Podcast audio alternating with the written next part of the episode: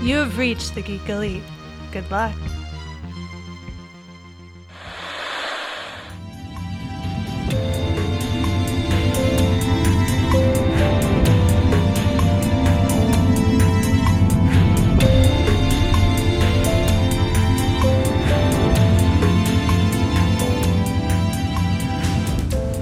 Welcome back for another shift on the Geeks Watch. We You've are been back. recording this whole time? Yes. I said my email password.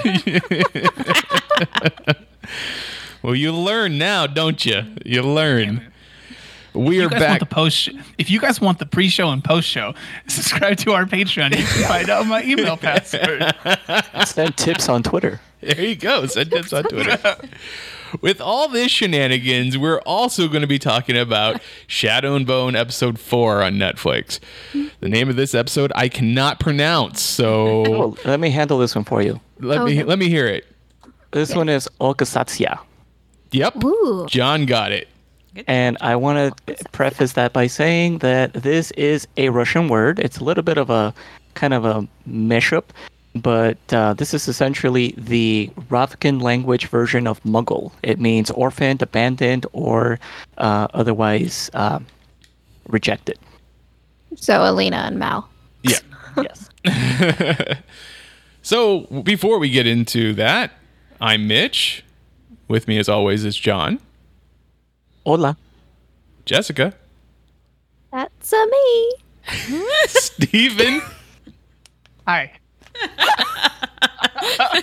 and Elizabeth. Hi.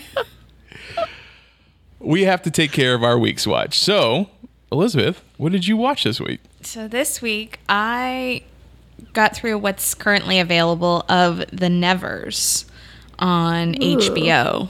Um it's I don't I mean I don't know how to explain it without explaining. Um It's X Men in the Victorian It's age, but X-Men all in the women. Victorian age.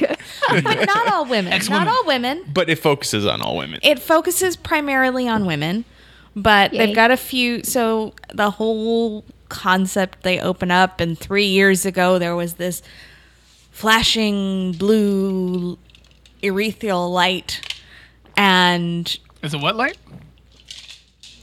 I wasn't going to say anything that's so messed up, Steven. Uh, we're, we're, go, we're going for ethereal. I like when people call me on this word. I'm not bullying. ethereal light.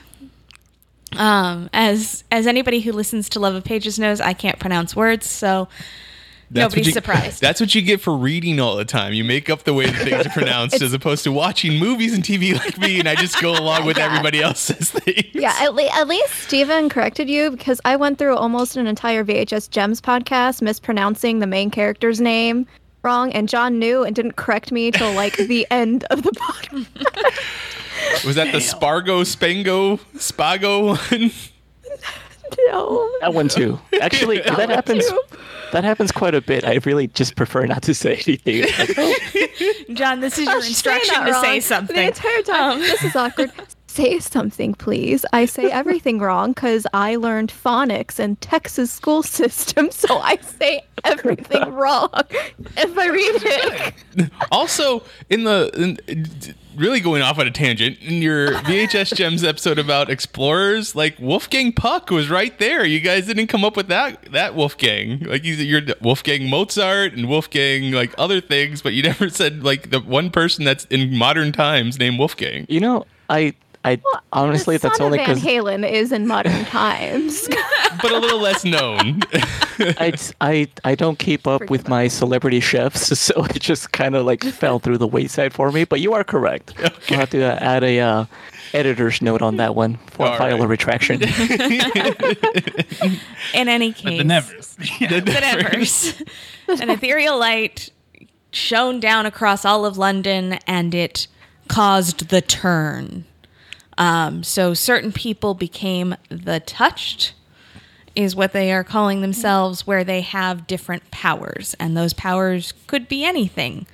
One young girl became ten feet tall. Uh, some our Whoa. our main protagonist, uh, Amalia True, played by Laura Donnelly, uh, can see snippets into the future. And her main assistant, uh, Penance Adair, who is played by Ann Skelly, can see electricity, which allows her to invent things Ooh, cool. right?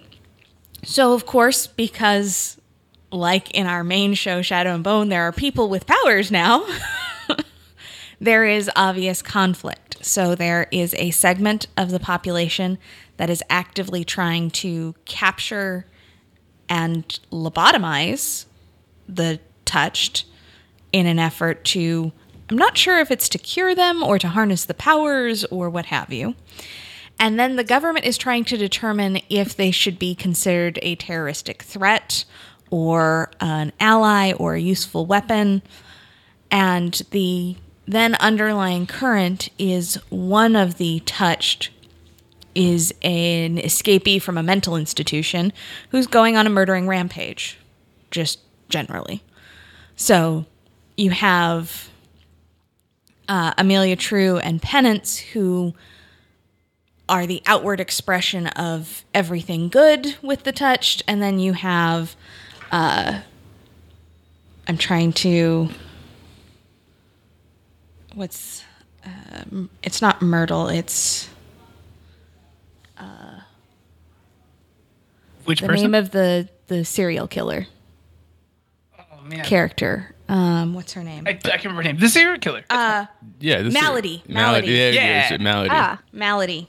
Um, Maladie is everything that's wrong with the touched because I'm not really sure what her powers actually are because we don't ever get a display She so she heals.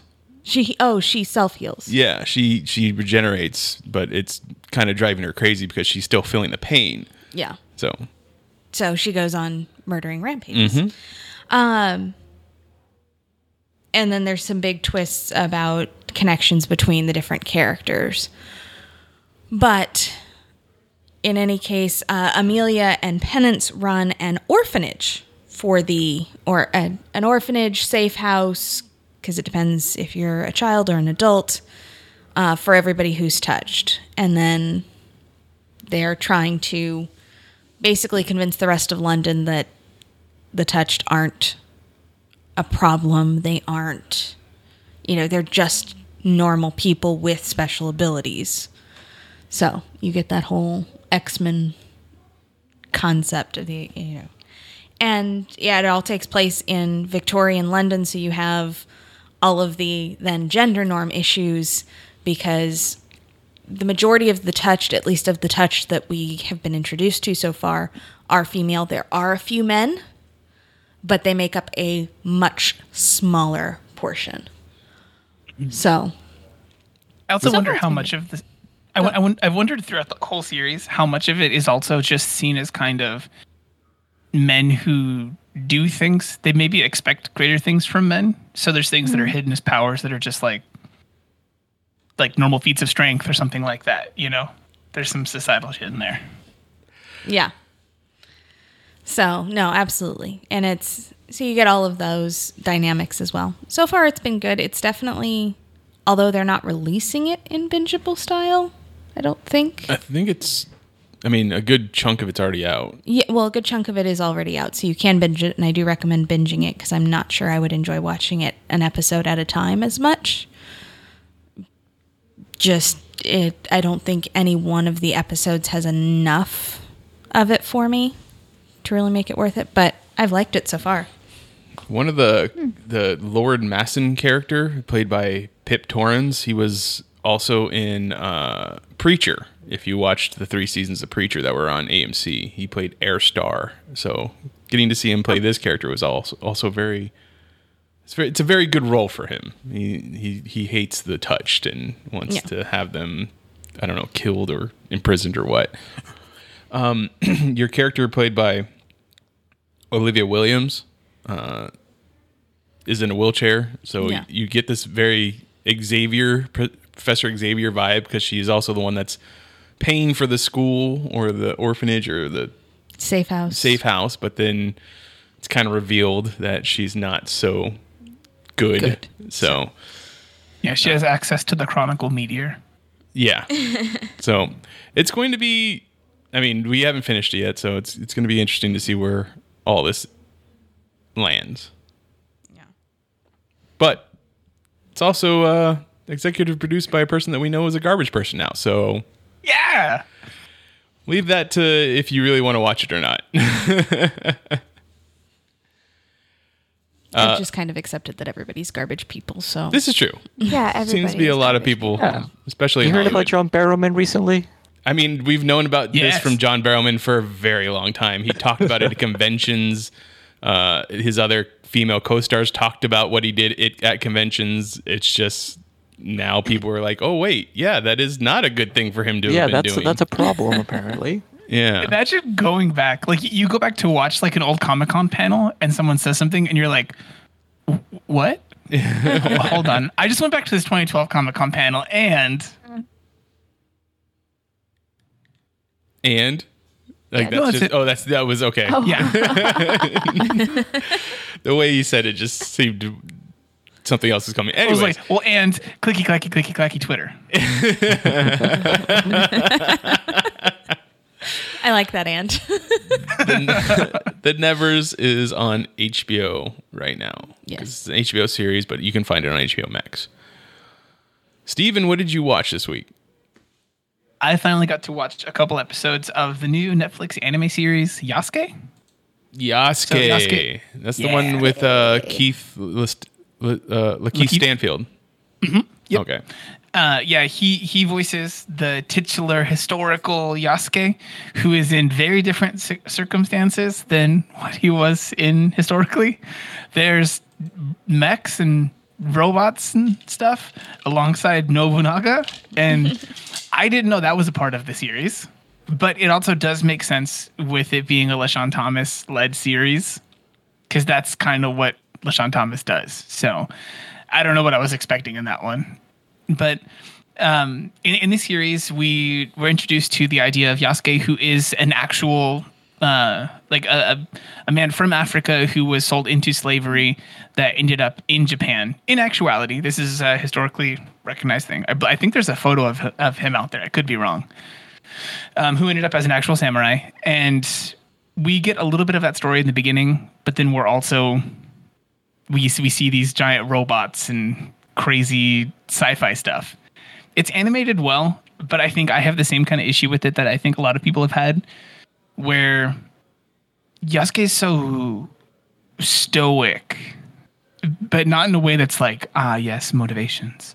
It's more like I give me at least like like a, a good pause sometime that carries some weight to it in how you deliver dialogue. It's very even keel to a point where I think it's not necessarily a fun watch seeing a great actor like Lakeith Stanfield deliver some of these lines. So I don't know. Was this originally uh, made in English? Oh yeah, yeah, absolutely. Okay. I thought I heard Yeah, it's, somewhere it's that it made was entirely for this. Oh, okay. Huh. Any Yeah. other uh, Um, voice actors in this that are prominent? Oh goodness. Uh, honestly, w- with the the one first episode, um, the only other person that I caught was Ming Na. Okay. Ming Na Wen is in there. Um, she plays another character in there, um, who's also I'm assuming going to be a big deal. Otherwise, they wouldn't be Ming Na. um, but I, I don't know. I, I don't know if I'll really continue it very much.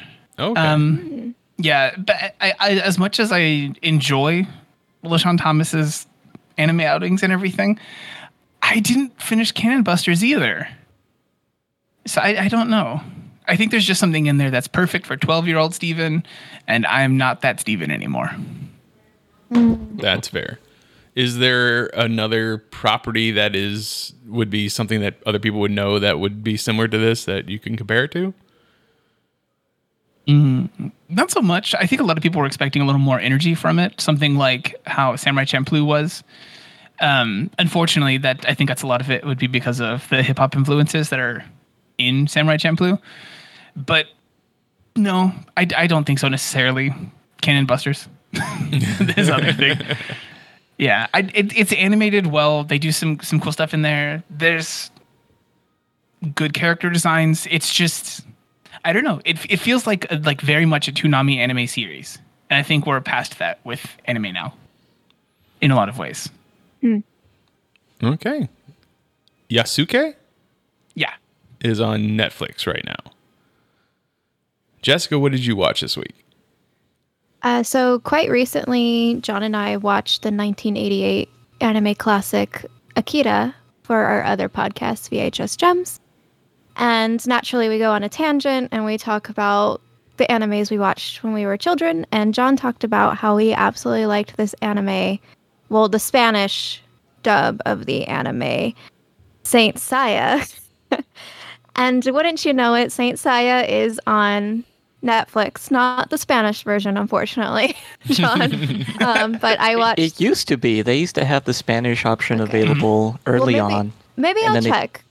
But I, don't think it is because- anymore. It's because of the the visual parts. The one that made it into English doesn't have all of the stuff that the Spanish one did. The Spanish one had no bones about putting the violent stuff in there. Oh yeah, yeah. No, it was uncensored. In the English version, um, they even took away the blood and they colored it to look like blue or something. Yeah.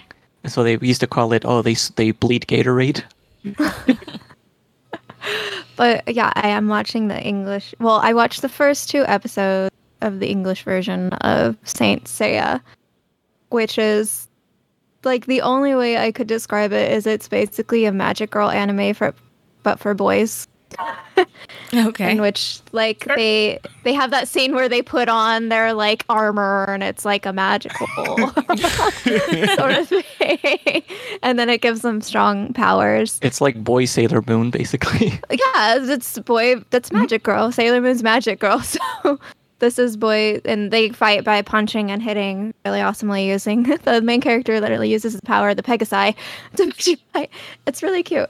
Um i'm only two episodes in. It's interesting. It kind of ties in greek mythology with zodiac mythology. Um the main girl character is Athena, from what I understand, like a reincarnation of Athena, and she's got really awesome pink purple hair. And Yeah. that's how you know she's the main girl character. and Saint Seiya, like the first two episodes, is about him getting his Pegasus powers and trying to control them. And it's just it's it's interesting. It's fun. It's definitely like a 90s, 80s anime. The drawing's pretty cool. The transitions are kind of crazy, I guess. But the main theme song is pretty poppin'. Like it's it's a good theme song. you know, and I recommend you Google because I mentioned this in that podcast as well. Mm. The the Spanish theme song, which is how I was introduced to the series, completely different. It's like a whole different show. It changes the tone entirely. The Japanese original version is very kind of like rock, like it sounds Yeah. like an '80s rock song. Oh yeah, yeah, that's Um, it like. No, the the Spanish version, which not only is sung in like Castilian Spanish, so it has that little lisp to it. Um, it's also very like, um, it's like an upbeat ballad. It's it's very like anthemy, very like trumpety. It, it's hard to describe. It's completely just a. You think you're watching two completely different shows just based on the theme song change. Hmm, I'll have to I'll have to find that. It's definitely a fun old anime. I am excited to see where it goes next because right now it just seems like it's constant gladiator coliseum fighting That's anime. over and over It- again. it's, it's gonna it's gonna be that. That's never gonna change. So like, you're either on board at this point, or it'd be like, nope, you're just gonna watch like seven seasons of them just constantly fighting. I. I'll, we'll see. I'll, I'll watch a few more episodes to determine. Maybe it'll be my next. I'll take a break from the Marvel rewatches on, well, like the Marvel cartoons on Disney Plus, and then Just get to Saint Seiya. Don't don't bother watching the Netflix remake though. That's done Oh, with could you? CGI. It's Oh. fine.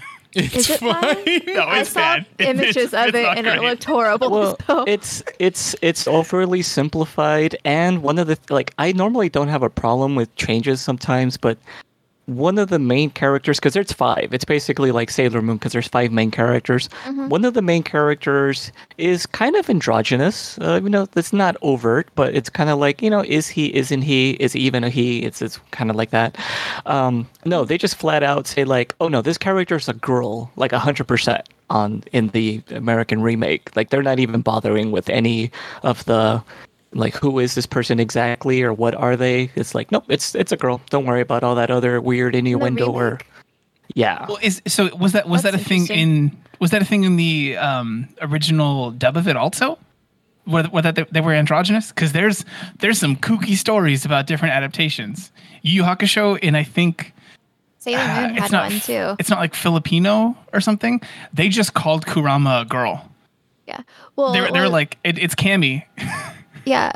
Was Sailor Moon's was the when it was English dubbed was the, the two what was it Neptune and It's- I can't yeah, remember. Ur- Ur- The it was like two- Uranus. that they were yeah, cousins the or something two like that gay characters, mm-hmm. which were clearly gay characters, were cousins in the U.S. version. that's why they were were always really hanging out close together in their underwear at their house yeah Yeah, course. I know. That's- they're they're cousins like that. So I, yeah, Well, and that's the thing though. Like, it was never really overly like it was never part of any important plot. It was just this character's kind of you know kind of ambiguous, uh, but clearly male.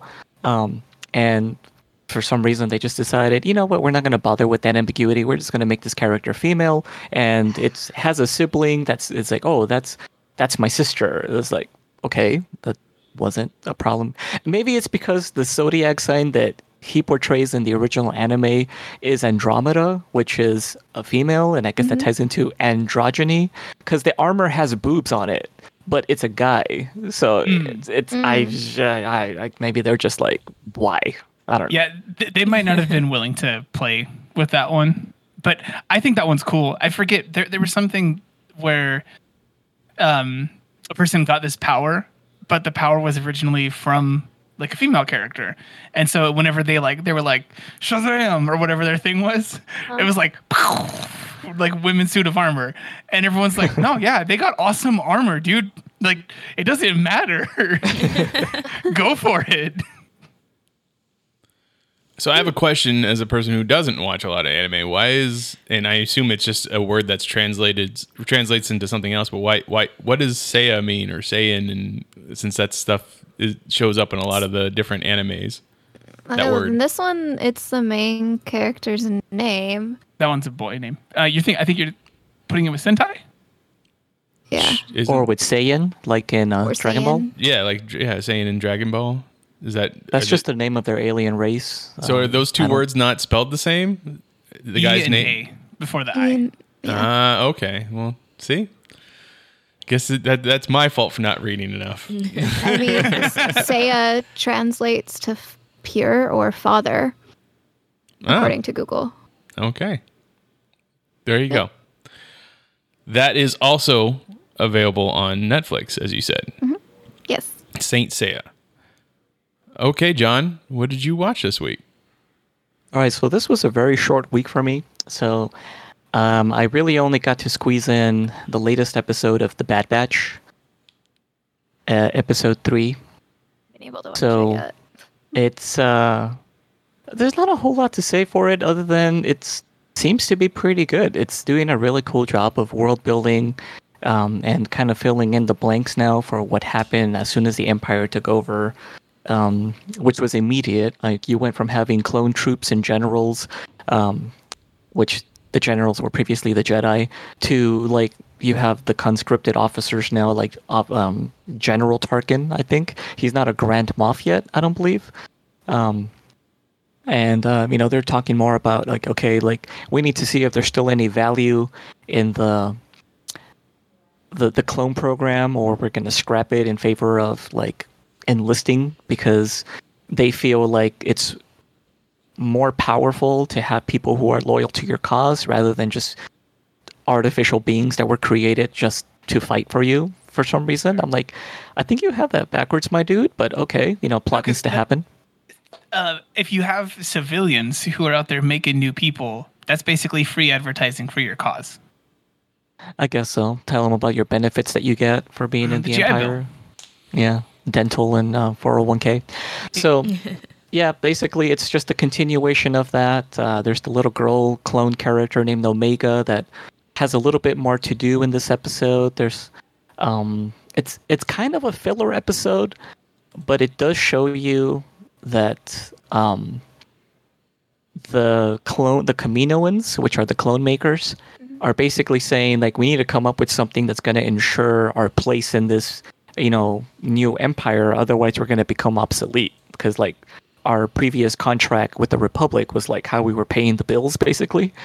Um, so they're they're cooking up something, and Omega may have, have something to do with it. We still don't know anything about her as far as why she's special.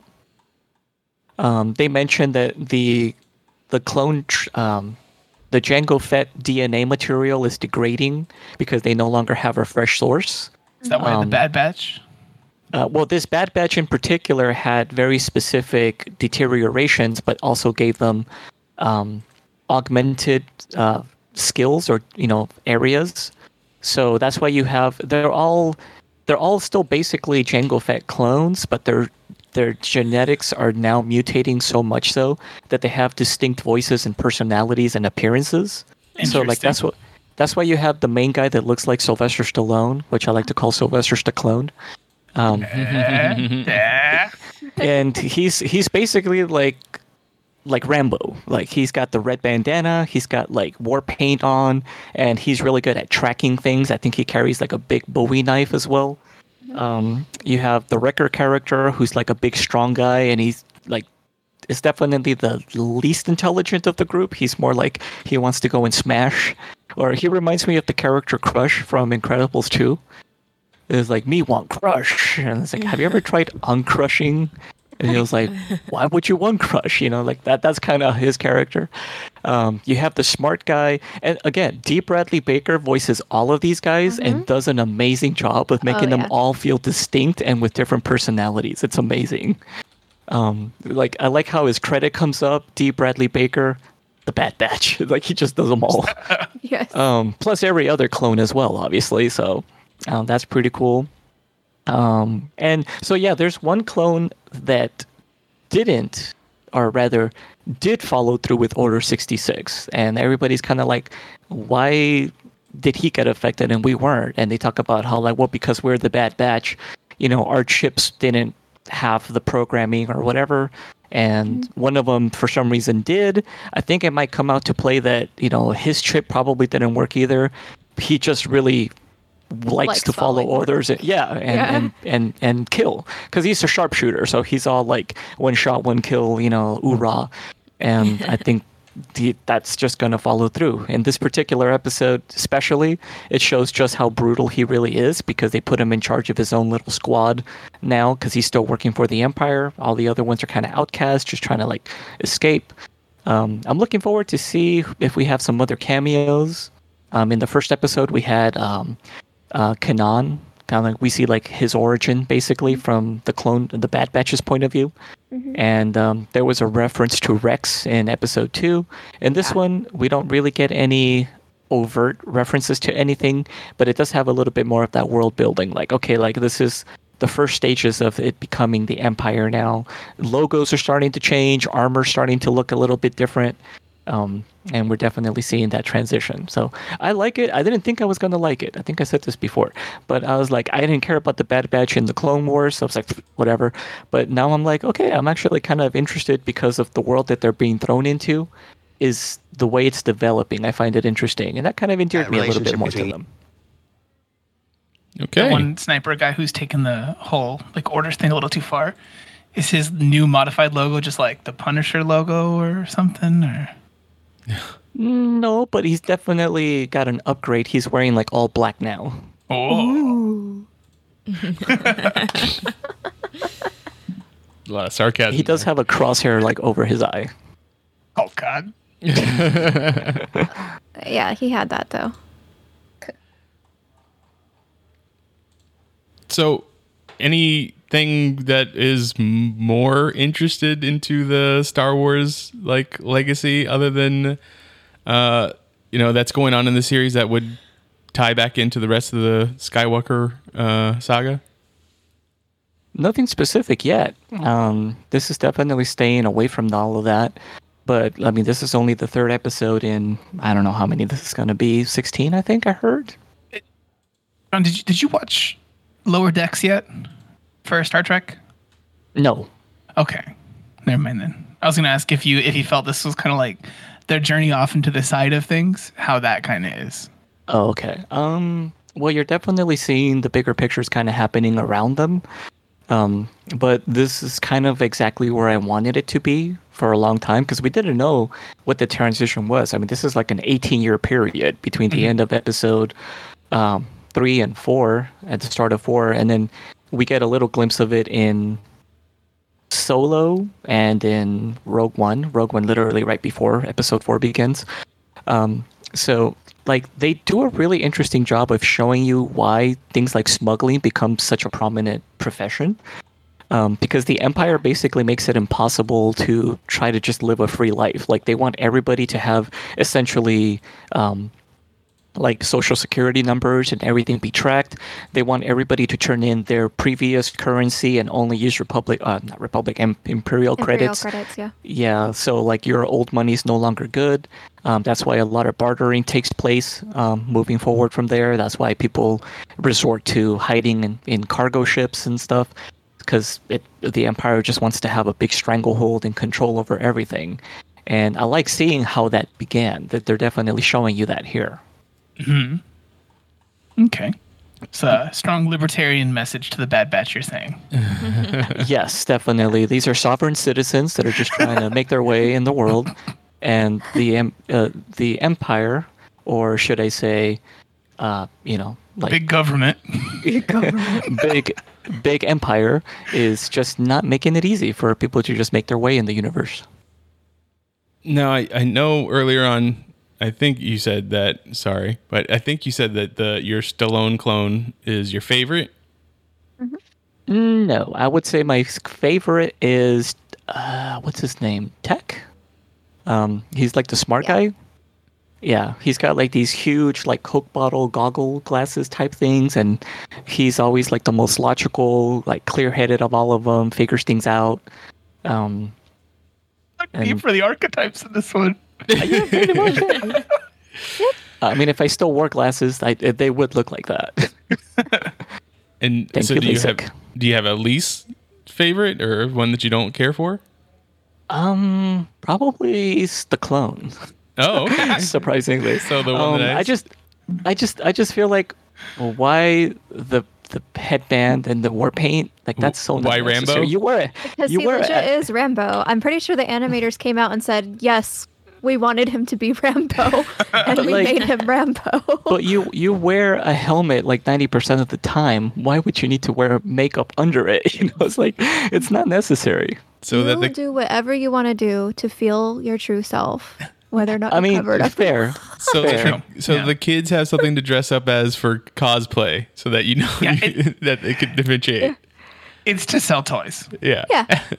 Actually, and you know, to Steven's earlier question, if anybody has the skull or Punisher look to him, it's the clone. Like that face paint that he wears Hmm. is basically like a half skull. Does he do like the the like the three finger thing down over his mouth to put the paint on? No. No, but he Dang. he did light a wound on fire when he got like shot through the torso. He like lit mean, it through the the back and then like shot up through the front. to take mean, care of it. is it a is it a blaster bolt already like cauterized? Yeah, that's that was the thing I was thinking. That's how hardcore he is. He just wants to really make sure it's like like burned up. Good in cauterized. Actually, on that note, um, in this latest episode, you see some pretty brutal like execution style like murders from the the evil like the Imperial troopers now. Like you see somebody straight up get shot in the chest, and I was like, whoa! Like usually they kind of keep that off camera or it's it's not like blatant but yeah here like somebody's trying to like save people like this is like a good or innocent character trying to like take off and he gets shot through the windshield of the ship he's trying to pilot straight into the sternum i'm like whoa this is not your children's star wars anymore All right, The Bad Batch is available right now on Disney Plus, and it is ongoing until they get to episode sixteen. Is that what you said? I yeah, I think it's. I heard it was going to be 16 episodes. I could be wrong though. Uh, on my week's watch, I watched uh, a Netflix original called Stowaway. It is Anna Kendrick, Daniel Dae Kim, Toni Collette, and uh, another actor that is not as well known, but uh, Yeah. Shamir Anderson. He's the stowaway. he is the stowaway. Uh, but th- that is it. There are four actors in this whole movie, and that's it. it. It all takes place on a uh, spaceship, rocket ship, space shuttle.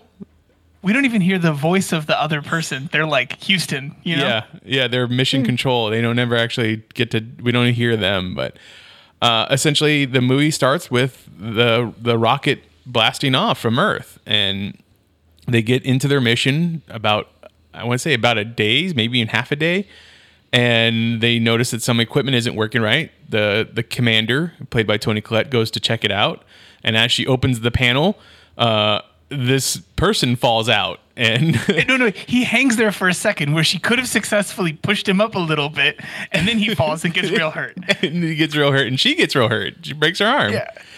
Uh, so at, uh, you come to find out that he was an engineer that was doing some last minute um, tinkering or whatever it is, and he knocked himself out and was on the spaceship when it take took off.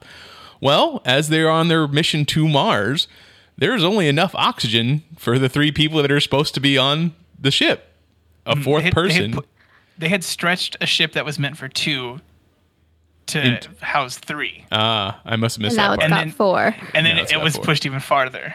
So we get the whole. I guess we gotta kill somebody. someone has to die. Uh, Daniel Dae Kim is a botanist. At least that's his main focus, and his whole sci- his whole like experiment is to get to Mars and see if they can start growing uh, plants so that they can breathe there. Well, he has Potatoes. to. He has It's- to. Uh, it- almost exclusively algae. It's weird. yeah, he well, has algae to. produces a lot of oxygen more Mm-hmm. yeah, than it's, yeah. it's a high So- oxygen content. yeah. he has to update that or or uh, expedite it while on the ship to see if they can create more. And well, it pretty much eats up all of his uh, experiment and thus screws them even more. And from that point on, you, you they have to try and figure out what it is that they're going to do next because all three, four of them are not going to make it to the planet. Or it's either one As of them needs to go or all of them are going to go. Th th that one thing that you started with with Daniel, Daniel Dae Kim's character, who's a, is a good character and everything, that's the, my problem with the entire movie. I, I like the movie. It's a, it's a good movie. I like astronauts, any space thing. I'm, I'm down. Once his thing was done, they used up all of his algae and everything. He's the one who dies then. He's I the one who goes away. But he's also trained in other things. This engineer The other was guy put the ship together. barely he to the point that he shocked himself and and passed out. Like Yeah. Listen, listen, he he messed up on something. Daniel Dae Kim fucked up, and now his whole project is done. They both fucked up, but one has a continued use. I Well, mean, what did the other you two don't know what. do? Steven's They right. still got their jobs. One- One's, a, one, one's, one's a captain, and the other one, um, she's a doctor. She's the doctor, but they all are Also- also cross trained in a lot of other things too, though. like absolutely. the engineer is not cross trained to to spacewalk. He he can't go on the outside of the ship and and He's fix one of two, anything. he's he's he's one of three people that we saw do a spacewalk in this movie. You'd, you'd want to keep an engineer because engineers can fix things in ways that are a bit more creative and but but correct way. But, but all what else three does of the the captain people. do? Because I feel like that's the one I would take out. Makes the hard decisions. I but this this this is this is a further thing. When Mitch gets to the end of this movie and his talking about it, we'll return to this issue. Oh, I wasn't gonna spoil anything, but if you want to just get to the end of it, sure. Uh, No, we shouldn't. You're right. You're right. Uh, I enjoyed it. Uh, it. It does have like the reverse effect of The Martian. It, it definitely does not have the packaged happy ending that The Martian does. If you watch that, so keep that in mind. Um, I, uh, I, I don't. I don't necessarily agree with how the movie ends or Steven's uh, assessment of who should not make it. um, but that's just me. So uh, I would say give it a watch. What was that? This seems like an intentional experiment from somebody else. Like they intentionally ensured that fourth person would be there. Because I feel like only having algae to produce oxygen to see if you could grow stuff on Mars and only having this, like you've already set them up for failure.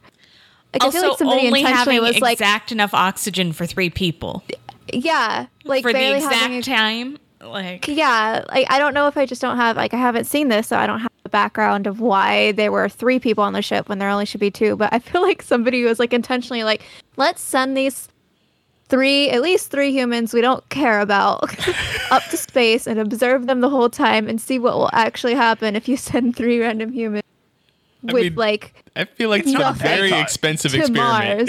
Mars. well, I mean, They, they are sent by a company though, and It I is mean a we have company. people. yes, It's like some it's like SpaceX. mastermind. Yeah, and just- and we, we got a straight tweet from Elon Musk about yeah this Mars stuff, people are gonna die the first wave.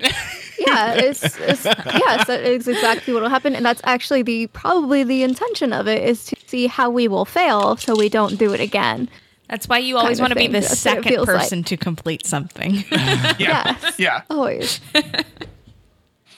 Anyways, I enjoyed the movie. It is a very slow burn, so go into it uh, expecting that it's not it's not high paced, it's not action packed, but it does bring up certain topics of you know what what means usefulness, what is uh, what is an acceptable death. What is uh how how should you go in, this certain thing? Like Ken, anna kendrick brings up a point like well what do we do? We just walk him out the airwalk at this point? Or airlock at this point? Like it's, it's very funny. Uh but Did, did you watch by any chance the George Clooney yes great spacey gravity? Movie? No, no oh, um, actually no, that that's true. Solaris? Uh, the more recent one. Solaris. oh yeah remember we talked about that one the one where he's the guy on the on the ground and the earth is Yeah. being consumed and there's a people on the on in the ship that are coming back but they shouldn't come back I Netflix can't remember is doing a whole that thing midnight with- sky or something like that or Yeah, that that was the one. Okay. Uh, I liked this one more than Midnight Sky, and I'm waiting to see the other one that they more recently announced. That sounds like a very similar pitch to this current film we're talking about. Netflix is doing a lot of people in spacesuits kind of movies right now, and I really like it. I mean, they Up had that until- whole they had that whole series with uh uh the next Karate Kid. What was her name? What's her name? Steve Yeah, I, I, John yeah, Hilary Swank. Hilary Thank you. Swank. There you go. but yeah, and I didn't enjoy that one very much. I didn't watch about it. I didn't watch it. Nobody else did. That's why they canceled it. Oh, but people are watching For All Mankind.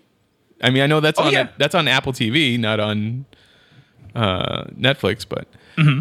Space. The right stuff also got canceled, right? The right stuff did get canceled at at, at Nash, Nat Geo Disney Plus. So Mm-hmm. yeah. I'm, I'm just curious miss. to see how it goes. It was a while since we had gotten any astronaut themed things up until the Christopher Nolan film with Matthew McConaughey and Gravity. Yeah. It yeah. had been a little bit. So I'm glad we're back there now. All right. Stowaway is available on Netflix right now. Let's get into talking about Shadow and Bone, episode four, titled. Otkazat'sya. There you go. I'm never going to learn that. Oh, um, I want to say, I, I don't hate everyone's pronunciations of things. I laughed too hard earlier and I feel bad. As you should. Do not feel bad, Stephen. I feel Always bad. correct someone if they're saying something wrong. Hey, John. I'm, I'm the kind of guy, if you have a booker hanging out your nose, it's better to just let it hang than be the one that points it out to you. No, be the one. I think we've established we're at this relationship within this group. Please tell us if we're embarrassing. All the comments on the podcast know. People were like, okay, guys, you're embarrassing. embarrassing. So, Hey, Shadow and boom. in this episode, what'd you find interesting? Yeah. All right. Uh, no, no, so they, they, a lot they of did things a just better made job. me mad. yes, I was so mad during this episode. Let's Mal hear it, and his ladies. friend. Why does friends have to die like that? they were great comic relief, and the comic relief is just slowly getting killed off. I just, Did, did, I, I want to know what did you guys think that the envelope was supposed to smell like? Because I assumed her perfume or something. her perfume. Mm, yes, yeah. it was definitely supposed to smell like her perfume. Nope, it smells like food, like that guy said. It smells Yeah, like he lamb. smells like stroganoff gross. or That fuck that that sounds better. Yeah, because that's what you want to be while you're starving on the front lines is hungry. I mean, I imagine Yeah. when you're starving on the front lines, everything smells Like- and looks like food. So Uh, Yeah. So, I mean, I already didn't like General Kirigan like before this episode. But then when he invites her out riding and wants her to dress in black like him, I was like, and his explanation, I think, is what pissed me off was the, well, why do you want to be like everybody else? Well, why should she want to be like you? Like, Yeah. if you want her to be unique and different, wanna- give her a yellow one. Like, Yeah. she's not the darkness. That's your gig, dude. I like, know. It should She's be the light in the White darkness, with though. gold embroidery. There you go. That's fine. Although white is a is a terrible color to try and keep clean. But This is fair. and the Yeah, tailor's is in fair. white, I think. you get like a nice tri blend, you know, like like a jersey knit. I think the tailor's in white. So like put her in yellow. Like something that's not black. I don't know. It just it irritates me. the entire time it irritates me. And then throughout this episode it just kind of keeps getting worse because then it becomes very clear not only is he preventing their letters from going to each other, which duh to be expected. Yeah. But he's then clearly reading them to find out what she's worried about and what makes her love Mal so that he can manipulate her into falling in mm-hmm. love with him. And Yeah. that just that level of abuse just really irritates me. Yeah. I'm not gonna lie. I originally thought when she was writing these letters, I thought she was just journaling. Like I didn't think that they were supposed to be letters because why? Uh, why would you even expect the letters to get anywhere? So I just did not even put two and two together. I've always wondered this kind of thing for a military force at this point in civilization in general. Like, mm-hmm. yeah, go ahead and get this letter to this guy, and then they have to spend the next eighteen months figuring out where that guy is. Like, yeah, I because don't not even on the front. Like he's off Yeah. adventuring somewhere else. Yeah. But crows, right? We know from Game of Thrones, you just give it to a crow, and a crow will take it to wherever you need. Or was it a raven? Ravens, yeah. Raven, Ravens. sorry. Mm-hmm. But yeah. Teleporting ravens. Although in this episode the crows get to do their heist. That was probably no, they get to do their heist. They get That, to they, do, yeah, they, they, they did this one. They Yeah. heist the blueprints. the Yeah, blueprints. the that's right. blueprints in this one. Yeah. They heist the blueprints, and then Inej has to become a stage performer, which So, I feel really bad for her. I about. kind of felt Hey, she did an amazing job though. Oh, she did a phenomenal job, Oh. but like her That- character to me feels like somebody who does not want to be in the spotlight, and they're like, "We need a star performer," and it's like, ugh. So. I Fine. I know that's probably not what it's supposed to be, and I- I'm probably digging too much into it or nitpicking too much into it, but mm-hmm. it seemed a little too racial stereotypy. Like the Middle Eastern lady would know how to do that ribbon dance just without any training, or if she had been trained I- before, but we just assume that she has it. Like, She's supposed to be physically adept. I think She's that's the thing. yeah, that's I- what it I- is. She's I trained to be a pretty assassin. I thought the conductor had recognized it because of the way she was able to attack him and not be heard. I don't, I don't. Uh, you guys are all correct. Yes, she, there's definitely reasons that she should be able to be to do this. It just, I agree, though. To It me, is a stereotype, It- yes. it came It- off it- a little too gross to me. I don't know. it would not happen if she was a male assassin. Kind Mm-hmm. This of is thing. true. Yes, Yes. I see. It's because she's female that it works and she can do silks. Like, yeah. no problem. So Yeah. I don't and know. then Jesper shoots a card in half in her mouth. I don't. I know. th- In, if I was her, like I understand that Jesper's really good at what he Yeah, does. I would not agree to that. No. like because she's also spinning and her arm is definitely in, in like the card is not held in her way that i don't know everything about that was just like this shouldn't And, work and he's not looking at her. he's looking in a reflection And not even a mirror reflection, So the- like a legit. It's a tray. if we're following tray. if we're following the D and D thing from the last episode, he rolled a nat 20. no, well, yeah, no. So when he he rolled a nat twenty when he said like, I look at the goat, I look up at the monsters that are that are beating their way through the the, the train car thing. I'm I like I feel love for this goat and I'm going to protect this goat. And he got up and he rolled a nat 20 shooting the monster things.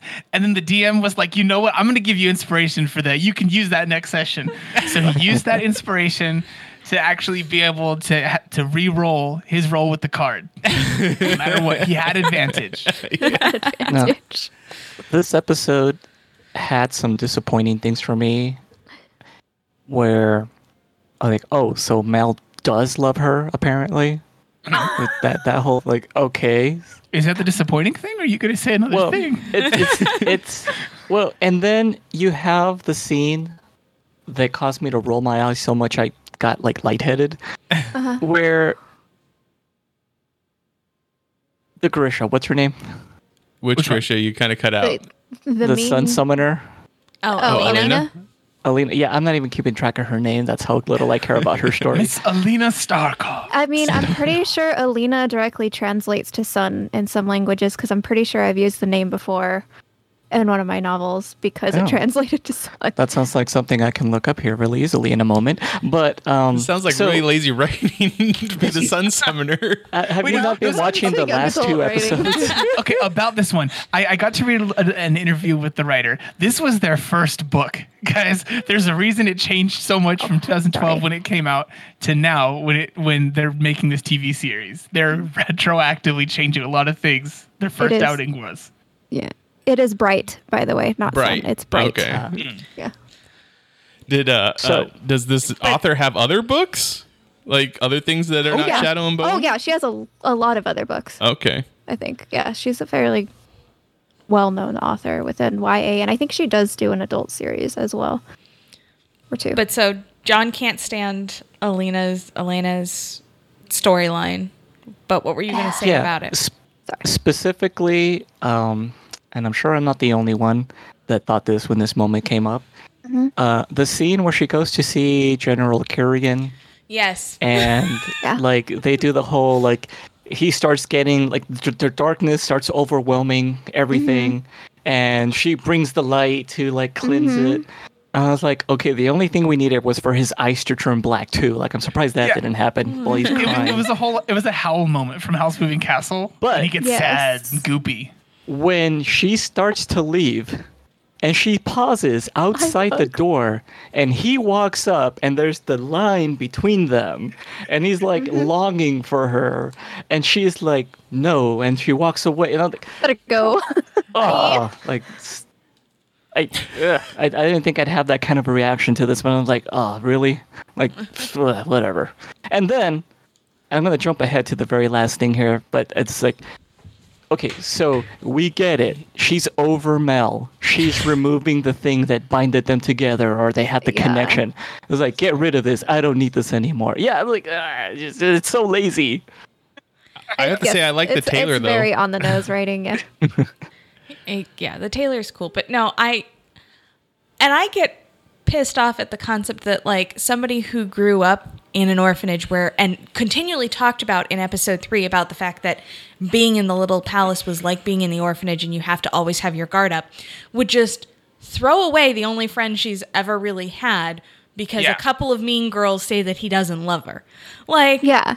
when clearly and they've already mm-hmm. stated like the mean girls have like because it's the angry lady um i don't know what I, who smacks her the entire time I was Madam like Hooch. madam hooch who's like who's like Ba- well Bagra? my what Bagra? The Bagra, yes. bagra Yeah, the Yeah. background. Yeah, the bagra who's the one who's like well no my whole job is to break you down to like get you to use your powers so like she's clearly already told you that sh her goal is to manipulate you Yeah. And so when she manipulates you, you fall for it? Like, yeah. That's why that, that's why you're like, what? They told me they were gonna manipulate me, so they can't be manipulating me. It's a reverse psychology. it just, yeah, the, that whole thing. I'm like, there's no way growing up the way that she grew up that she'd be that, that trusting is my problem. They're Yeah. smart, dumb, worldly, what she would not be that trusting. She wouldn't trust any of them at all. No, she wouldn't be falling for half of this crap. Well, maybe the training's working. Maybe the breaking her down Is- to her lesser parts successful. are being successful. They do have a, a practice history with this kind of thing. They're all- But They're all more practiced But than she is. normally, that breakdown usually occurs by like creating a bond between several people Mm-hmm. who are being broken down at once, so they feel camaraderie. She doesn't have any camaraderie, so they're No. they're missing a very big piece of what makes that breakdown work. Yeah, Th- there's parts of her getting broken down in this that I have not liked. In I think it was the last episode, the scene where the guy stands up and is like, "This many people died. It's all you your should fault. be training harder." And you're eating figs right now, then Sun she- Summoner, and be like, okay, what are you doing about it, sir? Like, yeah, like bro, I think you're fire. Fire makes dark go. Why? Why are you trying hard? Like, and she just immediately is like, "I'm so sorry." And I why? because that's how you write a female lead character. Yeah. But yeah, no, but like to me, they they needed to give her. They needed to give her peers that like her, for the breakdown to work. Mm-hmm. Well, I think that there's also like they they set it up like you're saying like she needed to be on the same plane as someone else, but in every single way she's getting put above everyone else and just being othered in a way that I think would make you turn inwards and be more self like like do more Yes. self-preservation. Yeah. And I don't understand it. Is this portion of the book longer than it is in the TV show? Is that what's happening here? Probably, probably. Probably. This is this is where they cut. Uh, but I did appreciate. I mean, I feel like with the revelations in this episode that Mal can hear her every time she uses her powers, or when they used to touch hands. The fact that he can Oh, hear I- her, and the fact that he can track the white The stag. stag. I'm like, oh, good. So he is. He probably does have powers. Well, he saw the stag, which is Yeah. the thing that only people with Gre- Grisha's can do, according to what they said earlier. oh, the lore. The lore, yeah. yeah. I mean, we did we did see he didn't get tested because his hand was hurty. Well, see, that's what that, that's another thing I want to get at is that like the whole you can't get tested if you're already injured because it's unexpected pain, and it's just like Yes. he's Like, always never- in pain. Yeah. Well, you but- never once in They're your life feel unexpected pain either, Alina. Like, you're a girl. You have felt unexpected pain. Well, at 11, maybe not. At 11, maybe Well, not. yeah, but at least, I mean, she's what, 19 now? So at least at 16. But but by the felt age of by the age of like eight, I had it, like aggressively like hurt my eyebrow by falling, knocked out both of my front teeth. Like I, there there would be a time where if I had an ability. I tripped and hurt myself. I would have like sprung to life with light. I know. so I mean, he uh, obviously. I, do you think he came back to life because the stag was around and it thus amplified his power, whatever it is? Probably. Or is Yeah. he an amplifier because he was touching Alina when her Oh, son yeah. summoner, uh, you know, came up the first Yeah. time and got rid of all he's the the. opposite. He's gonna be one of those bone guys. That's what. I, that's what I'm is. saying. He's a bonesmith. Yeah, He's a that'd bonesmith. cool. I think he might 10 bucks. um like I, I think yes something akin to that, but I think it's it's something where his ability tamps down somebody else's ability in one way, but then can also lift someone's ability up. I think it's a, like a two edged thing. So since he was always around Alina, Alina's power had been Suppressed. suppressed uh, until it needed to come out, and then he amplified it. Possibly. I, I think there's there's just a two I, I think there's two sides to this one. I don't know if that's true or not. I just think with the way that we're being given the world also, they're directing it real hard in one direction and we're supposed to like not be looking at him for the opposite thing. So- I think Sounds like there's going- going to be a real like rock paper scissors about how all of this works. Definitely. So, it, do you you think that he is a descendant of the Bonesmith, just like our Kirigan is a descendant of the Dark Heretic? That's what I think. I don't Yeah. think they'd be bringing that connection up if it didn't play later in some way. So, because those two characters are two completely different things, right? The Yeah. Dark Heretic and the Bonesmith. Now, I, okay. Yes. I'm not sure. you're not sure. I mean, the way I that think Well, I we've think gotten all both the stuff from from I think all the stuff from the past is connected in one person in some way, shape, or form. Well, so the Bonesmith was one was supposed to be The first Grisha, first, yeah. or one Well, of is it- the they say one of the first. Yeah. one of the first. Yeah. And he realized that in his power, if the other Grisha consumed the creatures that he created from his bonesmithing, that could amplify their powers. Then later on, the um, Black Heretic became a king, one of the king's advisors, and then we got greedy with power. Surprise, surprise! Yeah. Kirigan is now one of the king's advisors and is clearly greedy for power. Like, Yeah. I, I think. oh, is this foreshadowing? Yeah. Yes. Yes, I it is. think- I think the Dark Heretic is related to the Bonesmith, and then the Dark Heretic is related to um, Cheekbones. Okay. Well, we do know already that Dark Heretic is the Yeah. ancestor of Kirigan. but now we're gonna say Kirigan and Mal are related, very distantly, I- but they are related. If if what I Steven think says everybody's related really Yeah. distantly if they're Grisha. we go back far That's fair. enough. That's Yeah. fair. Also, like the, the just the idea that the two char- the two like kind of lead character people are also orphans. Oh, I wonder who they're related to. Maybe they're Skywalkers. Is true. I'm sure they're all Skywalker. Well, they're gonna Everybody's they're gonna take on the name at the end. So they're literally just clones. It's, I have Alina Bonesmith. Uh, but yeah, we got the whole story of the black heretic and how mm-hmm. he created the fold was fold in the first place, which then was to this. I guess this is a big clearing up for me because I didn't understand why the fold was there in the first place. But this was literally just to hurt the kingdom itself because Yes. they were Yeah. chasing after him. And now that you're I don't split, think it's that clear. I don't Well, think it's that clear. that's what From we're the visual getting. that we saw of when it happened. I don't think that's the situation. Okay, that's fine. That's fine. The story we're getting from the fountain, which I don't know if mm-hmm. fountains are too to be trusted, The, the government history says Yeah. that he uh, literally wanted to split the kingdom in two so that they would be weaker against their foes. Because I mean, has a has a fountain ever steered you wrong? I mean, it's never steered me wrong. Never steered me right either. Fair. I, I, being from a desert town, there's not a lot of fountains I Thank you, interacted Steven. Usually they're empty. It's like give it no way to start a government with ladies and swords and rivers and stuff, or Some however that watery goes. tart. Watery tart. Sword. Uh, but yeah, we got we got a version of the history of what happened in Ravka. Uh, The idea is that if we can, once again, if she can get rid of the fold, because a dark summoner cannot get rid of darkness, can only create darkness. The sun summoner would get rid of the fold, and thus you reunite both sides of the kingdom, and thus make them a stronger opposition to their enemies.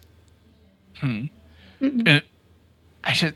I always feel so many parallels between a little bit of the story and then the story of the um, the musical Razia Shadow. I don't know what that is.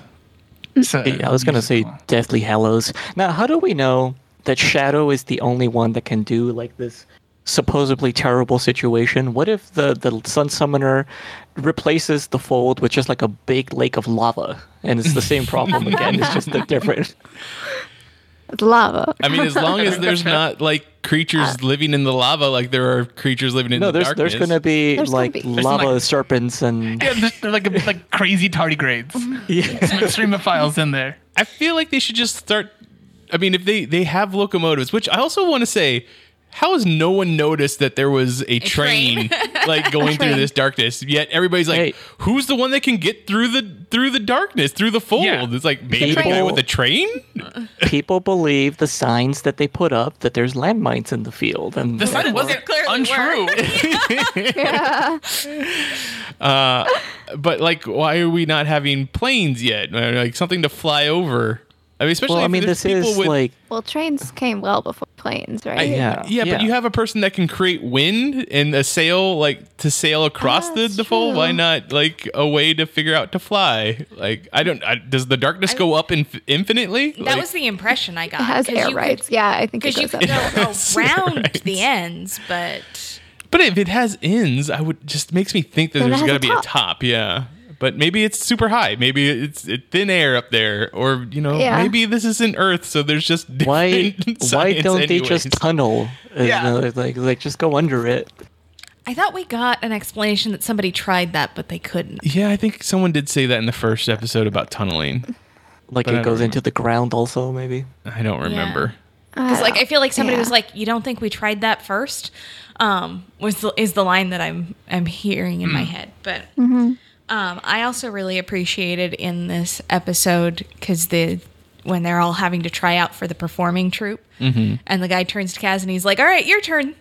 Floor's yours, sir." And he's like, "I'll just find a different path." So like, no. I'll, I'll be the manager. Yeah, one hundred percent. That that's kind of what I expected. He'd be like, "I'm the one who keeps the coin."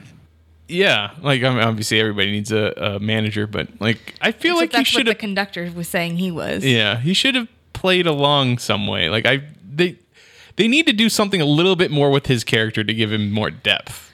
Well, there's You know, clearly Kaz- something we're not Well, privy to yet. also with that when during the heist when he like does that slide of that piece of material under that dude's foot, like Yeah, I understand that's also like like this is what I got into with the last episode. Everybody's super skilled or everybody has a power. like that you can't just do something like that. Very can. also it, it was like a, it was it was like a bit like a, a thing that was made like bespoke for this one task. Ask. Yeah. I mean, again, I, I would state that, like, we are looking at a very specific segment of the population. Like, they're not showing us, just, you know, we're not getting in depth coverage of the standard First Army who's just wandering around at the edge of the fold fighting people. Like, I mean, we saw we saw a couple of them. we saw a couple of them, and there was then nothing they died. interesting. Yeah. they died. Yes, the com- com- comedic relief that Jessica was talking about in the first or the beginning of this episode. Uh, yeah. Uh, so they have a Gatling gun over on the other side. And they're not very Yeah. good with As soon it. as I saw them feeding like a ribbon into it, I was like, "They have a machine gun." Wait, that was that was period appropriate. Yeah. oh Yeah. no, it, it still works. I was just surprised. yeah. Yeah. I mean, I understand that it, they it was a period appropriate, but like for a small regiment like that is of five people to have that instead of on the front line is not appropriate. Well, this may be their front line because they did say that we were crossing into their territory. True, but there Yeah. would have been like a whole regiment, not just five guys. Like that's a weapon Yeah, that you it's take not- to the battlefront, not to. Like I, Except I get scouting. it. Go ahead, It's Jessica. it's not a scout weapon. It's Yeah. clearly like scouting that you don't just carry around a Gatling gun. No, or I a get that. Scout group. But this particular population seems to operate on guerrilla warfare. So they probably only have small regiments. Okay. Because guerrilla warfare, you wouldn't want large regiments. And it- as we see with the way that they take the um, heart renderer and capture her, I mean, those are the same people. And the way that they attack uh, Elena's carriage, like they clearly operate in in guerrilla warfare. So, The- while yes, I'm still surprised they have a Gatling gun. I'm not surprised that the regiment is small, and I don't think it's necessarily a Oh, yeah, scouting no. regiment. I think that's just their standard size. Okay. I I, I, could, Oh, I yeah. agree with this one because they might Yeah. also be searching the line, the barrier between the two forces. You know, just specifically hoping to stumble on a greater force and then take them all out in their tents or whatever, as just this group of five people taking out a group of like Or or this 3,200. See- you know? Or this is an outpost, and there's Yeah. just no ah, building. That could be it. this could be mm-hmm. just their outpost since they've crossed into the territory. This is one of their checkpoints. Mm-hmm. I just I feel like it should be a really good sniper over a Gatling when it comes to this kind of. Yeah, the spray Well, and pray was not the best. I mean, seeing, seeing as how it just got him in the shoulder. Except And once- period wise, Well, none of Yeah. your guns would have been particularly accurate in aiming. True. Well, This is true. Yeah, that's true. And I feel like we had something.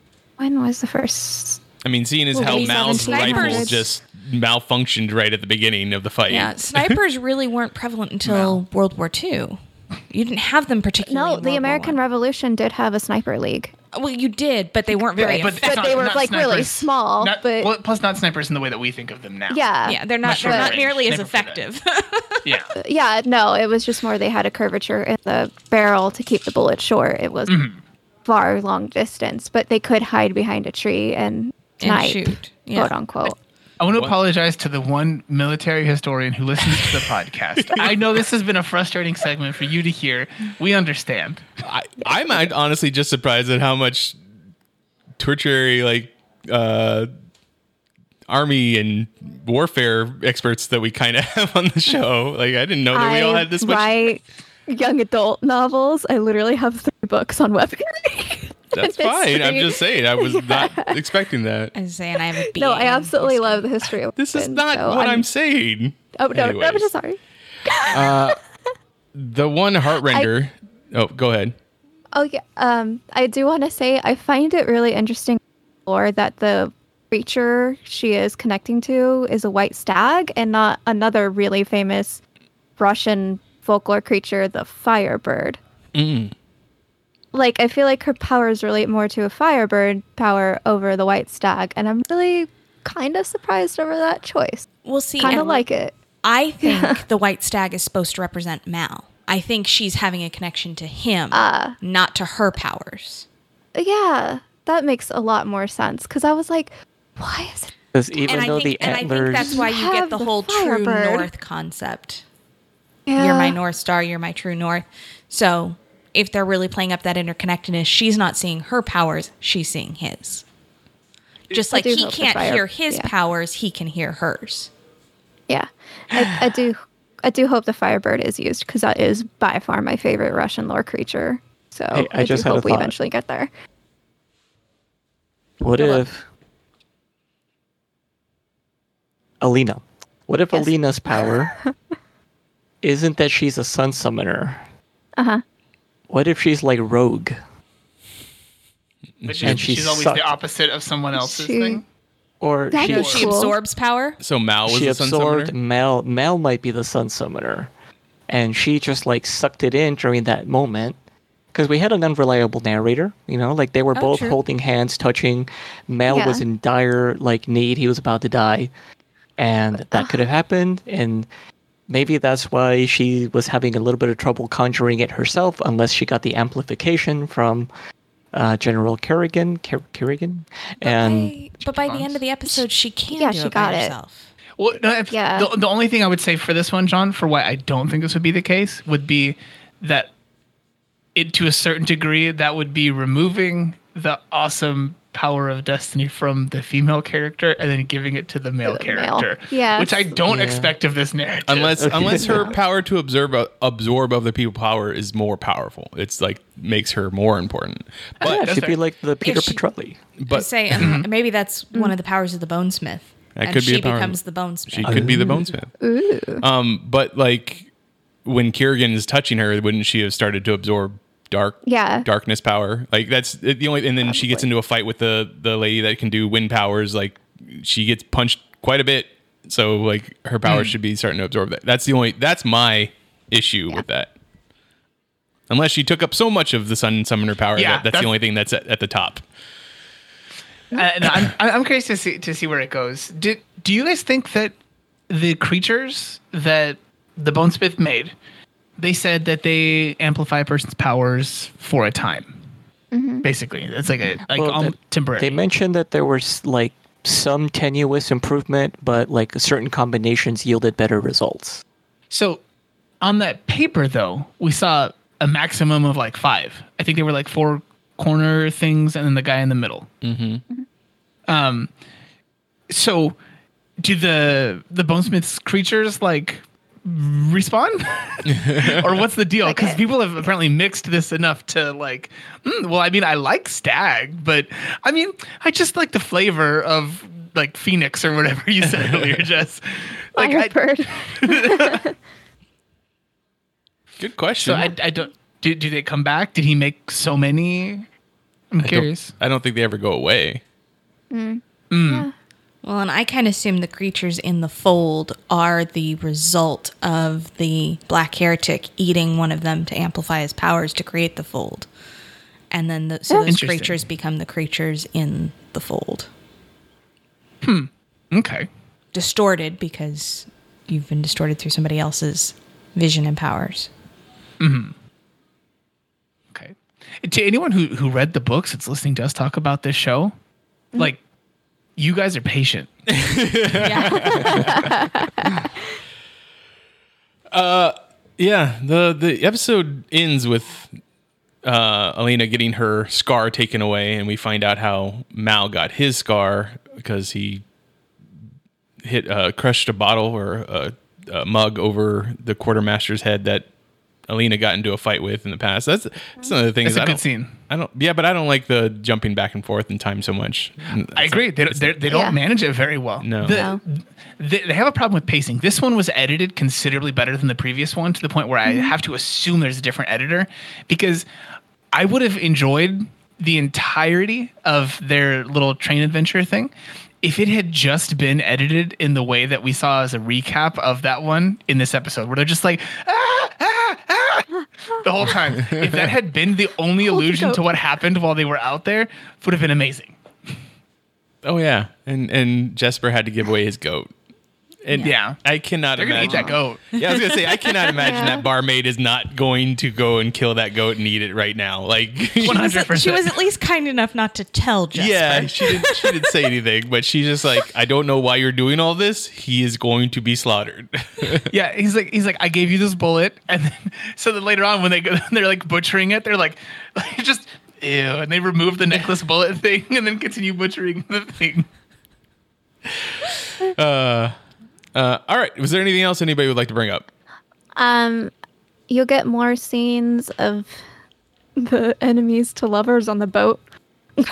Oh, that's true. I Yeah, the guess, heart where he tries to feed her bread, and he does. I did really like the line where he's like, "You're a heart render. You like destroy men's heart and I hearts." And I really wanted her to say like all men destroy men's hearts, sir. but no, she. It was an interesting thing to see that he clearly is questioning. I think how he was raised. Mm-hmm. I assume that's what I'm supposed to get from it. That it was like he's raised within this really religious sect, and then he's like, maybe we're not okay, but I also still think you're a witch. Like, It is a, it is a decent statement, no. kind of on racism, but Yeah. because like the lightest knowledge of like, oh wait, these people too, but it's also Yes. still shitty as a narrative. Also, Yeah. I think he's Grisha, and that's why he's asking all these questions because he's like, yeah, "Were you makes born, or sense. were- did you choose that way?" Because I'm feeling these things, and I think the and I and I'm I'm experiencing these things, but I don't want to be a witch. And she's just like, fuck you. I'm not answering a single one of your questions. And we learned that hmm. she was sent on this mission by Kirigan, which makes me think that like she was supposed to get captured. It's a distinct possibility. Yeah. Mm. Put it out there that you were going to be staying in this hotel room kind of thing. And yeah. Well, or just overstaying your welcome and clearly like using your powers a little bit too much and like she's clearly not flying under the radar. Yeah. She clearly is a person that does well getting captured as well. Like, she just. Yeah, but now Right, she's 'cause- on a boat that might be going down. So, Yeah. Yeah. But I don't know. Because it, he, she is the only person that he talks to. There are other Grisha on the ship. He doesn't offer At all. language to anybody. No, but she's the one that made the impact. Did, did anyone else also have questions about why the captain guy was like, yeah, if this ship starts to go down, make sure to come down here and kill them? Like, dude, they're chained up. They're gonna die too. why why send well, a person to go they're kill witches. them? You It's never just for know. narrative. Witches, Witches- witches don't drown. Don't you remember from the? float. That's how they're gonna trial. Witches That- that's, float. that's the trial. God damn it. Uh, They're the same weight as a duck, clearly. Who are you so wise in the ways of science? Uh, okay, there you go. If there is anything that you'd like to add to our discussion of Shadow and Bone, you can find me on Twitter. I am at Mitchipedia GEM. GEM stands for Geek Elite Media. Steven, where can people find you online? Come find my new website. I got a new URL, guys. It's the same website as before, just with another name. It's uh, shiftcontrolz.com. I know That's it- redo. in Photoshop. Oh, I was gonna say I know what Control Z is is undo. I didn't know what Shift Control Z was. It's Yeah. redo. Look at you. All right, Jessica. Where can people find you online? You can find me on Twitter as JM Bailey Writes. And John. You can find me on Twitter at Magic Bollocks. Send me a tip. Call me Bonesmith, whatever you like. It's like but like capital B Bone space capital S Smith. My name is Bone Smith. Bone S. Smith. Elizabeth. You can find me with the rest of Geek Elite Media at Geek Elite Media and our Facebook page forward slash Geek Elite Media. The rest of Geek Elite Media is found on those things that she just said. our website, geekelitemedia.com, is where you can get archived episodes of this podcast and other podcasts on our website, on our network. There you go. Something around there. I say it too much. If you listen to this as a, uh, as a podcast, please rate and review us. It helps spread the word of our network. But until next time, the Geeks Watch. No, I don't know what's This wrong is the. Geeks Watch on Geek Elite Media, saying always, uh, saying always remember to Geek, out. out. geek out. Thanks for the save. Mitch ran out of batteries. Dude. This concludes our broadcast. Beep.